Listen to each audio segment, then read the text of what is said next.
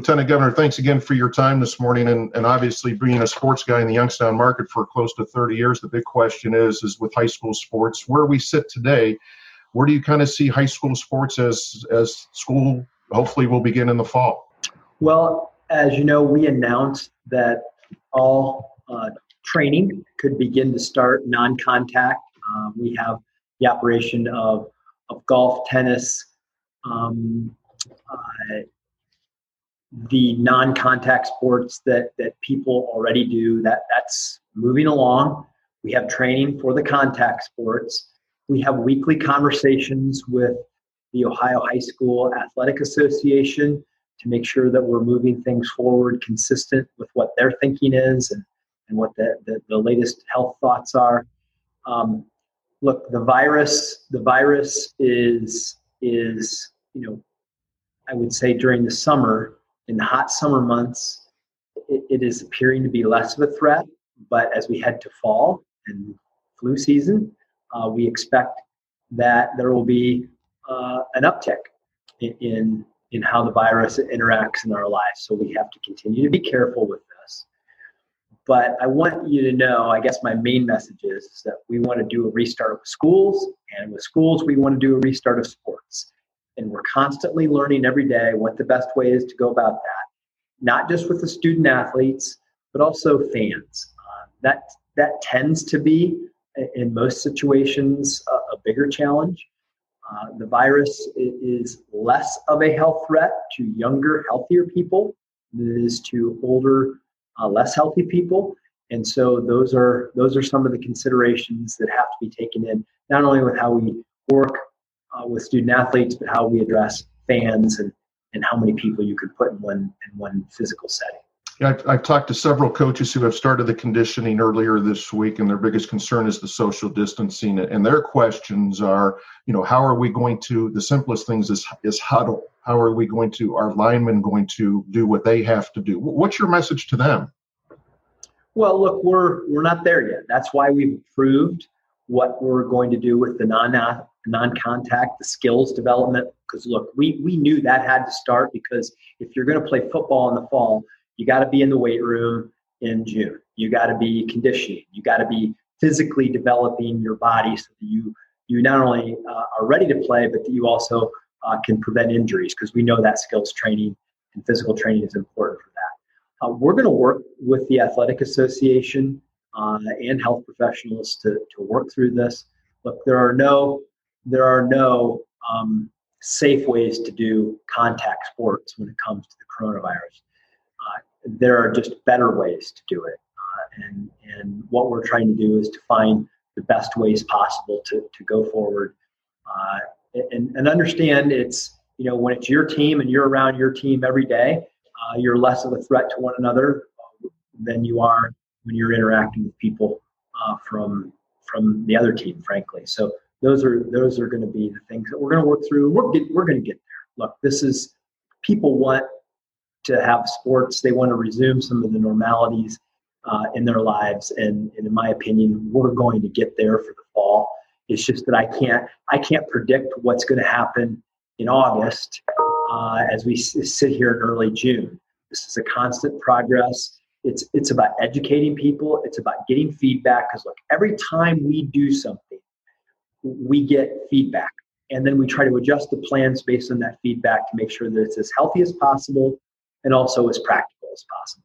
We've done that with, with sports like baseball and softball, with golf and tennis. Uh, we're emerging down the lines on volleyball and soccer, and we'll get there eventually with sports like football, basketball, and lacrosse. Uh, it's just a matter of just continuing to educate, uh, continuing to figure out ways that we can not only help the athletes, but also deal with the potential of crowds and, and how they interact you mentioned crowds. Do you foresee college, high school athletics playing with with sparse crowds, with limited crowds? I, I do. I do think that limited crowds are probably uh, the way to think about it. Uh, look, we don't. We want mom and dad and brother and sister and, and people like that to be able to watch their student athletes. Whether we're going to whether we're going to be able to make that for everybody is is, a tougher question.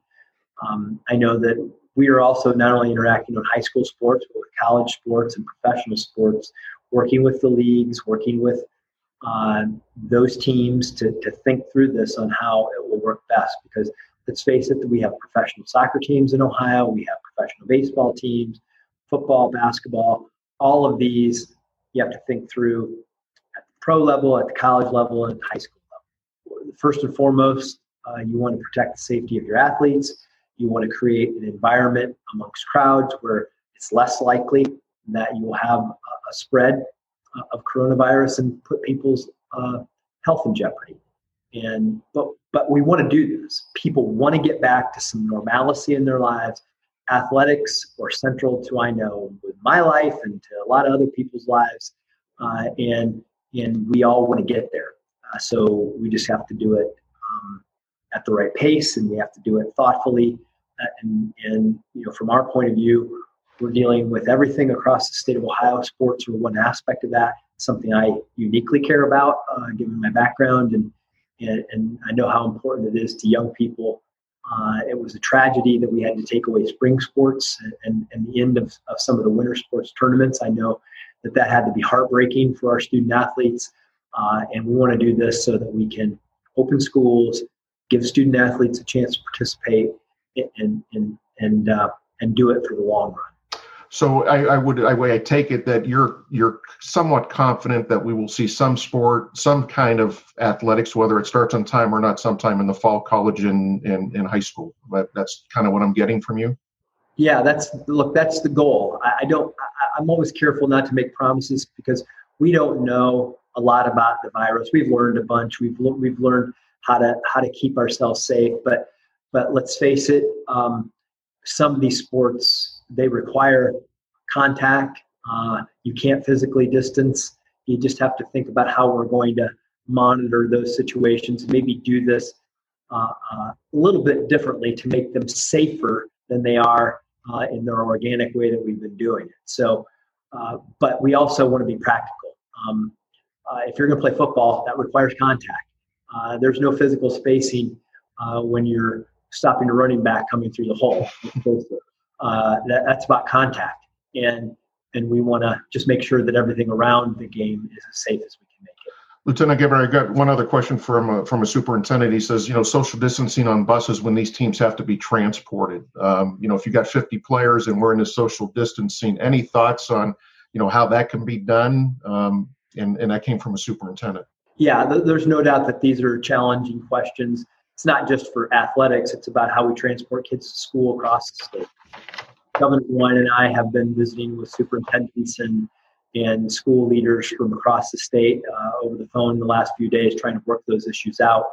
Uh, look, the general guidance on what we want to do to keep each other safe is we want to socially distance, we want to wash surfaces and uh, wash our hands, and we want to um, wear masks where possible, and also not not come together with people who are sort of not part of our same tribe or our same family. All right, we want to keep that. We want to minimize that, but we're never going to be perfect as it relates to how we're going to do that with sports. We just have to.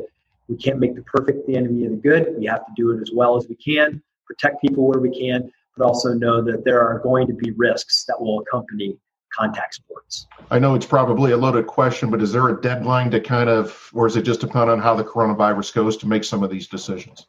Uh, there, we want to inform as much as we can. Uh, we have weekly conversations. As a matter of fact, I'm having my weekly conversation with the Ohio High School Athletic Association later this afternoon. So we do this constantly comparing notes day after day, week after week, and, and we're going to get there at a pace uh, that's consistent with what these schools need to, to make these decisions. Appreciate that. Uh, I, I, got a couple questions for our news department, if you don't mind. How has the opening of restaurants gone in, in your estimation so far? Well, look, the reopening of everything has largely gone well. The restaurant opening has gone well because we work very closely with, with restaurateurs of all types to make sure that we are um, doing something that not only makes health sense but also uh, makes business sense. So it's gone well. Uh, we had some issues over the weekend with the the, um, uh, the protests and the demonstrations and how In some cases, those were destructive to businesses or, or curfews that have shut them down, so they had a start. And then now, in a lot of our larger areas, have had pauses, which have been uh, very difficult for these restaurants to absorb. But the, but by and large, our standards were developed in conjunction with health officials and restaurateurs to make sure that they worked in Ohio, and so far uh, they have. What about the opening of casinos and racinos? Um, we have a racino in the Austintown area, as you know, and I know people are chomping at the bit to kind of get back there. Yeah, well, we're in daily conversations with that. We had a conversation yesterday with them. Uh, they are building out their protocols. Uh, once we give them the green light, it will take them several weeks to, to, to gear up. So uh, I wouldn't say it's a it's a decision that's days away, but or opening that stays away. I would say it's more like weeks. And uh, water parks. That's uh, with the hot weather we're having today, and I'm sure down there, uh, you know, there's we had some questions about any idea about the water park situation. Yeah, look, water parks, amusement parks, sports venues, all of those things are the last things that, that are not open because it's very hard to practice the, the distancing that you need to do those safely. Uh, but they are on the list for consideration. It's these are literally questions you're asking. I'm working on on an hourly basis every day to try to get them to a place that we can give them some certainty and give people a chance to to do the things that they love this summer. Lieutenant Governor, what would be the next um, areas that, that you guys are looking at to possibly reopen uh, it, it, hasn't gone out, but there's going to be an opening. There's going to be a list of these things today uh, that will be opening uh, that are the smaller types of entertainment and leisure venues, uh, things like uh, zoos and the like will will be on the list that will roll out today. Lieutenant Governor, I really, really appreciate your time. I, I hope I didn't take a lot of it, but I, I, appreciate us being able to talk about sports. I know you're a big Dayton guy, and I know Youngstown State and Dayton are going to meet in football in a couple of years, so that will be interesting. Yeah, yeah, that's great. Well, look, this is Ohio. It's home of the Pro Football Hall of Fame. Uh, football has been part of uh, my character building process my whole life. I love the game, uh, and when fall comes, uh, I know that people are going to want to do it, and we're trying to give them a chance to figure out. What, what, what's just your message, Lieutenant Governor? Real quick, just one last question to the to these players who are training, who are going to see this, who are conditioning, uh, not only football, but you know, there's soccer and, and various others. Yeah, look, you need to get in shape because we're going to try to to make sure that you got a chance to go out and play this fall. Lieutenant Governor, I really, really appreciate the time. Uh, keep up the good work, and certainly I appreciate uh, you doing this with me this after this morning. Great. Thank you.